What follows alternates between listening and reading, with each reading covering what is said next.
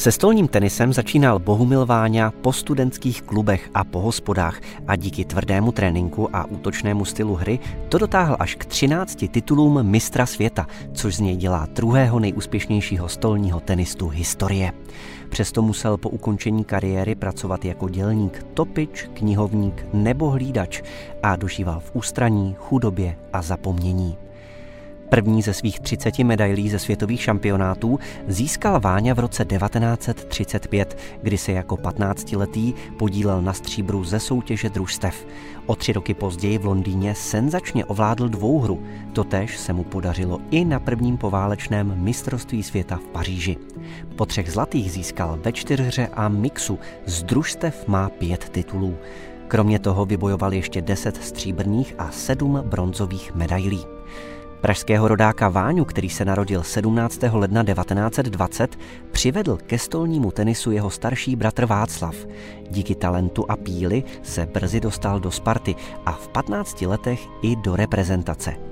Bóža se do toho obul a trénoval s obrovskou vervou až pět hodin denně, byť si třeba pinkal o zeď, dřel tak jako později zátopek vzpomínal Váňův reprezentační kolega a první československý mistr světa ve dvouře Stanislav Kolář. Říkali mu kouzelník nebo mlátící Čech a razil heslo Jen ten zápas je ztracen, který je ztracen v naší mysli. Váňovu slibně se rozvíjející kariéru přerušila druhá světová válka. Na rozdíl od Barny nebo Bergmana nevyužil stolní tenista možnost odejít do Anglie a pokračovat v hraní na vrcholové úrovni.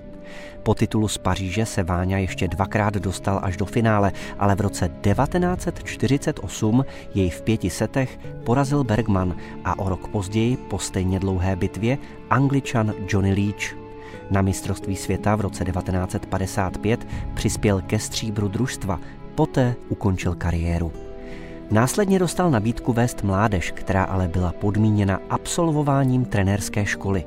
To se 38-násobného domácího šampiona dotklo, zahořkl a stáhl se do ústraní. Už během hráčské kariéry pracoval jako dělník při hloubení letenského tunelu. Poté dělal knihovníka ve vojenských stavbách, hlídače v Pragovce či topiče v ČKD. Protože komunisté považovali stolní tenis za amatérský sport a Váňa navíc odmítl vstoupit do strany, nedočkal se zasloužených poct. Další ranou byla smrt manželky. On sám na sklonku života bojoval s Alzheimerovou chorobou.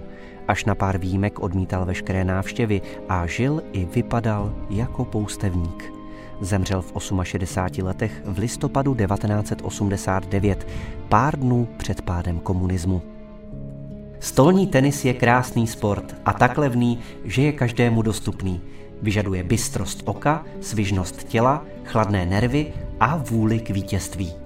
Toto jsou vlastnosti, které všichni potřebujeme i v každodenním boji o život.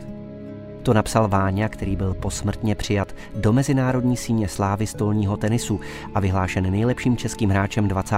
století ve své publikaci 5 stupňů k mistrovství světa.